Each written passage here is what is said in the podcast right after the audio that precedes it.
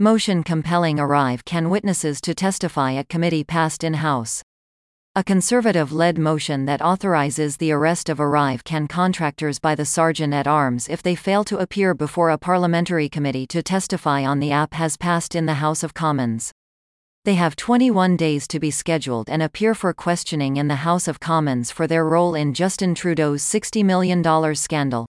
Conservative MP Michael Barrett said on social media following the motion on February 26.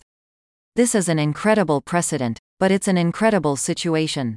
In the House of Commons on February 27, Conservative MP Kelly McCauley moved the Standing Committee on Government Operations and Estimates report for adoption, which contains the order for executives from Arrive Can contractor GC Strategies to appear at committee. The House of Commons was silent when Assistant Deputy Speaker Alexandra Mendes asked if any MPs were opposed, and the motion was adopted. The report, passed by OGGO on February 21, calls for the owners of GC Strategies, Kristian Firth and Darren Anthony, to appear before the committee to answer questions on the $59.5 million Arrive Can app. Conservatives on the committee accused their Liberal colleagues of filibustering to delay a vote, but the motion was ultimately passed unanimously.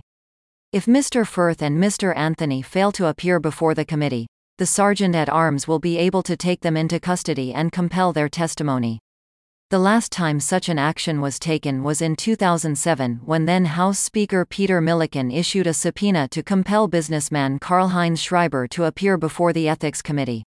Tory MPs have been increasingly eager to hear from GC Strategies again following the release of the Auditor General's report on Arrive Can, which said contracting and management practices around the app at several government agencies were not followed, and key records were inexplicably missing.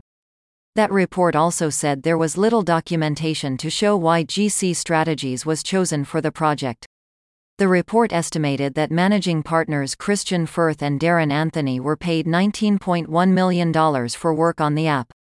Previously summoned to testify. While Mr. Firth has previously spoken before OGGO on two occasions, he and Mr. Anthony have failed to abide by two summons from OGGO to testify again, sent out on November 2, 2023 and February 9, 2024. MPs were told that the men have serious mental health challenges, which have prevented them from testifying.